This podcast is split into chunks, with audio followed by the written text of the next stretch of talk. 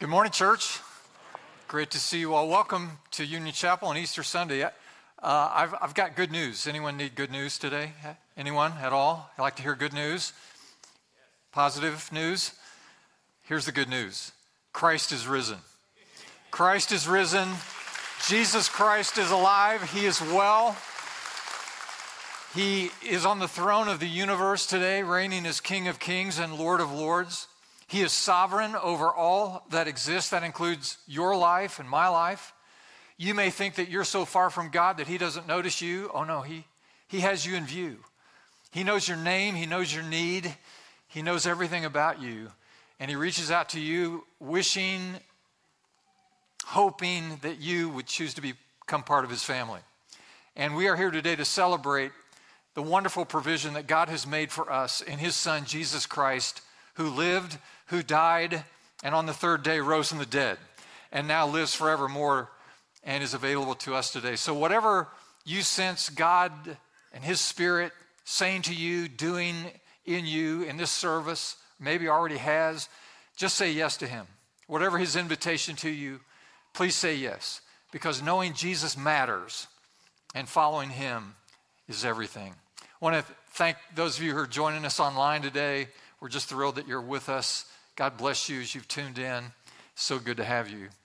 Now, we'll pick up the story. We've been going through the Bible in chronological order through a book called The Story. We'll, we'll enjoy chapter 12 next week. We'll pick it up where we left off. Today, we want to pause to celebrate.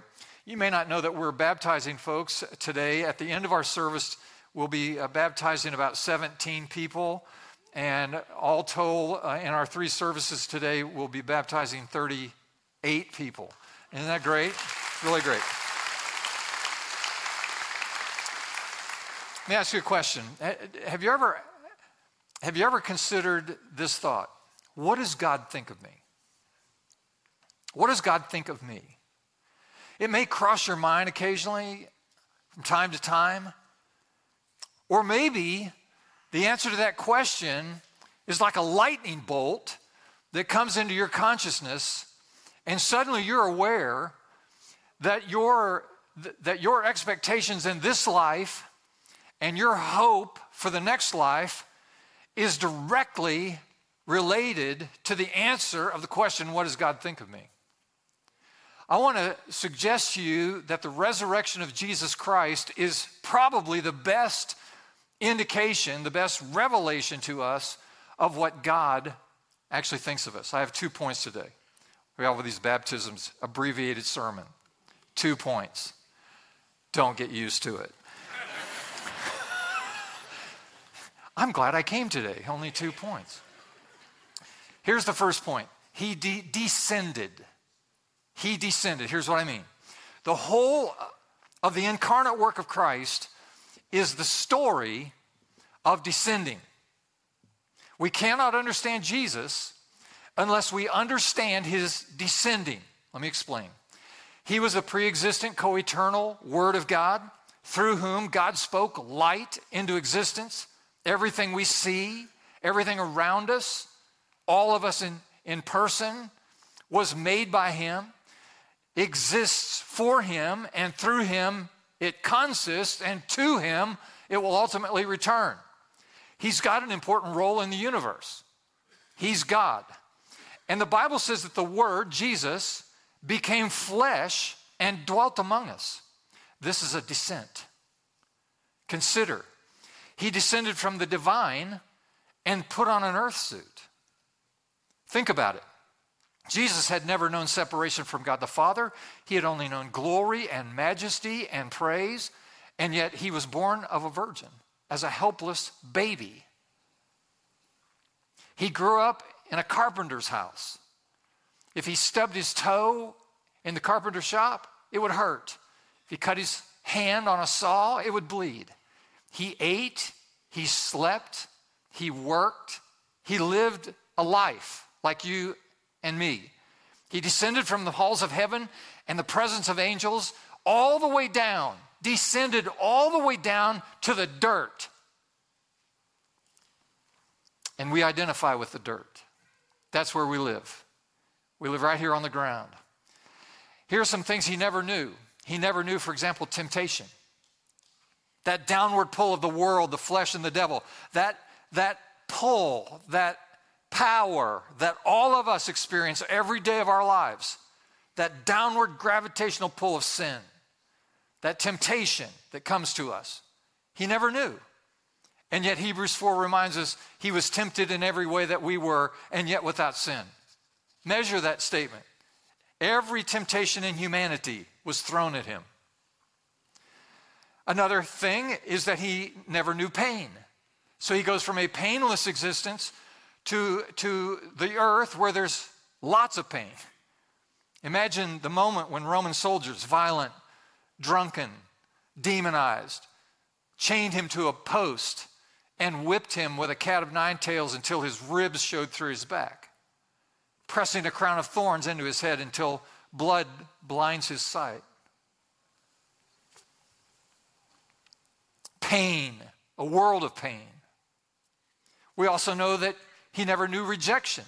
In heaven, Jesus was the object of praise and adoration. Think about this angels, archangels, beings of infinite variety in the creative mind of God, Old Testament saints, all falling before him in worship day and night, singing and swirling and praising with Jesus at the center of all of this affection. It was a descent from that kind of glory to what? The Bible says he was despised and rejected. Not only did he descend in those ways, but he also experienced God forsakenness. Follow me, if, if you will. He was counted as forsaken by God. When Jesus cried out from the cross, My God, my God, why have you forsaken me? He was experiencing the ultimate descent from the presence of the right hand of God to a moment on the cross when God had turned his back on his own son. Why have you forsaken me? And what's the reason for this? Look at 2 Corinthians 5. He who knew no sin became sin on our behalf. See, the rejection of God came in a moment when he bore the sins of the world on his own body and in his own soul. So, what have we learned? We, we know that he descended into humanity, temptation, pain, rejection, God forsakenness. Now, why? Why would God descend what would his motive possibly be? And we know the answer to the question. He descended for one reason so that he might identify with you. He understands you. He's lived as we are living, as human beings in the world, motivated by his love. He was on a rescue mission, you understand, forsaking everything in order to claim us as part of his family. Then there was cursedness. Jesus hung there on that cross. The law of Moses stated and was restated in the book of Galatians, chapter 3 Cursed is he that hangs on a tree. Consider this he who knew no sin, neither could he countenance sin or ever commit sin, never a wrong thought or a motive, never lied, never gossiped, no racial prejudice, no hatred, never knew sin. And then suddenly, imagine this, it's hard to get your mind around. All the lies, all the perversion, all the hatred, the bitterness, the wickedness, the rape, the murder, the immorality, all of the darkness of sin which came out of all of humanity suddenly affixed itself to him. He not only bore the curse, he became the curse for us. Some of you, some of you have said out loud, or it's entered into your mind, I am cursed. My family is cursed. This world is cursed. There is no hope for me. Jesus knows cursedness. He who knew no sin became sin. It's really, it's hard to comprehend, isn't it? The sins of the whole world, the cursedness of every sin, every evil committed, resting on his body and his soul. Can't get your mind around that, can you? It's not even possible. It's too much. It's too horrible. And at the same time, it's too wonderful. It's wonderful. It's a wonderful thing. Because what was meant for you and me, he has carried upon himself. Glory to God. And so we have this glorious identification. He descended. Jesus descended. What is it what does it mean then when we ask the question, what does he think of me? What does he think of you? What do you think this descent means about how he feels toward you? What can it possibly mean? Every person who's ever awakened in the morning with a hangover, unclear about the previous night, not sure where you've been or what you've done or who you've done it with, feeling horrible, guilty, condemned, ashamed. Imagine your sin your guilt, your shame. Jesus descended. He understands. He felt the weight of it in his own body. He gets you. He, he feels your pain. He understands it. More than the horror of Roman nails was the weight and darkness of sin which fell upon his own body. Years ago, we sent a team of people from our church, Union Chapel, to Central Asia, to another culture and another place and we, we settled in a little village there, and immediately the inhabitants of that village in Central Asia began to wonder why? Why are these Americans here? They were suspicious. You can understand it. Why would people living in the comfort and advantages of living in the United States of America move to this, this middle of nowhere village in Central Asia with none of the conveniences? none of the comforts. Why, why are they here? And so you can understand their suspicion. They're here to hurt us, they're here to harm us. What possible good motive might they have for being here? There's no reason, rational explanation for them being here. And so they would ask us Are you here to hurt us? Are you here to take from us? Are you here to spy on us? Are you working for the CIA? Well, you hear that and, and you know it's almost humorous, but put yourself in their shoes you can understand the confusion and the puzzle of why Americans would choose this kind of life. But what we realized, and what they realized over time, is that we were not there to take anything from them, but rather to give them the most valuable thing we have, the most important relationship that we know. Can't you hear the message of God here this morning? Can't you see what's happening? Don't you understand what God said? He said, Look, I'm not in another part of the world untouched by your need, unmoved by the struggles of your life, uncaring about the condition of your own soul. I'm with you. And the Word became flesh and dwelt among us. He became us in order to identify with us. He is one of us. He descended. Now, if Jesus descended, here's the second point, he also ascended. Somebody, somebody say yes. He ascended. Having descended, he also ascended. The most triumphant announcement to ever grace the lips of humanity, the most important announcement that any persons have ever heard at any time is an announcement that you have heard already in the context of this service. When the pastor announced, Good news, Christ is risen, Jesus Christ is alive. That's the greatest announcement you will ever hear or ever utter. One of the great Methodist missionaries of another generation, Dr. E. Stanley Jones, was a missionary for most of his adult life in the nation of India. And there he befriended a Muslim leader, and they had many long and important conversations together. And on one occasion, this Muslim leader said to Dr. Jones, I feel sorry for you Christians. I feel sorry for you. You don't know where your prophet, your Christ, is buried. You don't have a tomb. We in the Muslim faith, we have a tomb. We know where our prophet Muhammad is buried. He's buried in Mecca. He's entombed there. The Buddhist know where Buddha is buried. The Taoists know where Tao is buried. You Christians don't have a tomb. To which Dr. Jones responded to his Muslim friend, What's worse than that? We don't have a body either.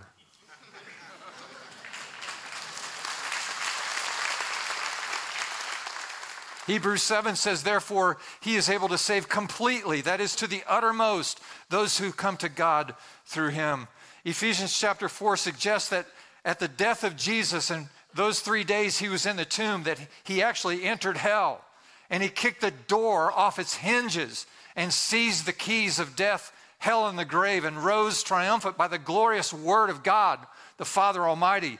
Hell, therefore, is without power. It has no hold on us. Look on the screen at 1 Corinthians 15. The Apostle Paul wrote, Listen, I tell you a mystery. We will not owe sleep, meaning those of us who die won't stay dead. But we will all be changed in a flash, in the twinkling of an eye at the last trumpet. For the trumpet will sound, the dead will be raised imperishable, and we will be changed. For the perishable must clothe itself with the imperishable, and the mortal with immortality.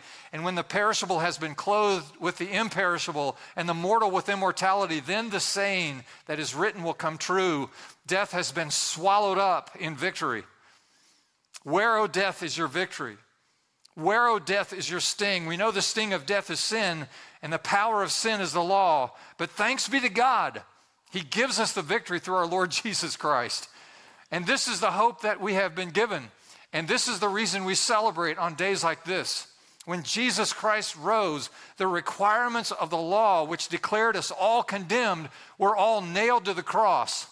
All of the principalities and powers which aligned themselves against us and accused us of our sins and guilt before God were led captive in his triumphant procession. Read Colossians chapter 2. When Jesus arose, he arose with humanity in his wake. When Jesus rose from the dead, he rose with you and me in mind. And this is a wonderful hope. Hell has been rendered powerless. Death no longer has a hold on us, no longer an intimidation to us, no reason to fear it. The grave itself has been defeated. Glory to God. Praise to his name. An older woman on her deathbed requested of her pastor that she be buried with her favorite Bible and a fork in her right hand. Pastor said, I understand the Bible. Explain the fork. She said, Well, over the years, when we would have one of these carry in suppers at church, she said, as people were gathering up the, the dishes after the main course, someone would always say, Keep your fork. You know what keep the fork means. It means the best is yet to come. It means the best is still ahead of us. The sweetest part, the most satisfying part of the meal is yet to come. And she wanted her pastor to be sure to communicate to everyone celebrating at her memorial service that she was filled with that hope and that everyone could also receive that hope. The best is yet to come. Here's the great truth Jesus descended that he might bankrupt the depth of human suffering, even hell. Not even hell has a hold on us. God wants to be alive in every heart. God wants to live in you. He wants to give you the sky, not the grave. He wants to give you an eternity. He wants to swallow up your yesterdays and give you a future. So, my friend, here's my invitation to you on this Resurrection Sunday. I implore you, I beg you, don't make this a memorial service to a dead Christ. Make this a resurrection Sunday to a living Savior who has overcome, descended to look you and me right in the eye so that we too can receive the hope that He alone has provided. Amen? Amen. Praise God. Now, let me just. Uh,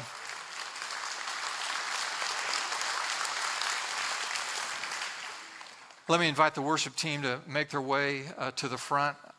And those of you who are candidates for baptism today, if you'll make your way down to this uh, part of the part of the room.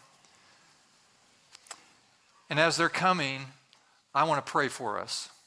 So don't let their movement distract you from, from the prayer. Okay? Let's pray. Bow your heads with me, please. Lord, we give you thanks and praise today for the amazing work that you've accomplished on our behalf. And I know there are people here who have had so much death in their experience that they can't believe for life. I know there are people here who are hurting so much they can hardly believe you are alive.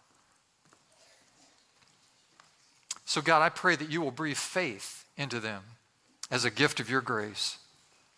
I know there are people here who have known so much bondage that they can hardly believe there can be liberty and freedom. Oh God, I pray you will liberate by your power. I know there are people here within the sound of my voice today who've done things they feel so guilty and condemned. They think there's no hope for them. Oh God, I pray you will show them what you really think of them the riches of your love, acceptance, forgiveness, and grace. Now, I wonder if there's anyone in the room today or within the sound of my voice who would receive this invitation to know Christ, to say yes to his invitation, to be included in God's family, forgiven of your sins, peace restored in your relationship with God. You can do that by opening your heart, your mind, your life to Him, receiving His invitation, saying yes to Him. I'm going to pray a prayer now that will help you take that step if you're ready to do it. And I invite everyone to join me in praying this prayer in support of that person who may say, Yeah, this is my day. I want to be included in God's family. So pray this prayer out loud after me, everyone together. Ready? Oh God, forgive me for all the things I've done wrong. I invite you into my life. Fill me with faith, hope, and love. I give my life to you. Thank you for including me in your family. In Jesus' name, amen. Now, please remain seated and we'll conduct the baptism.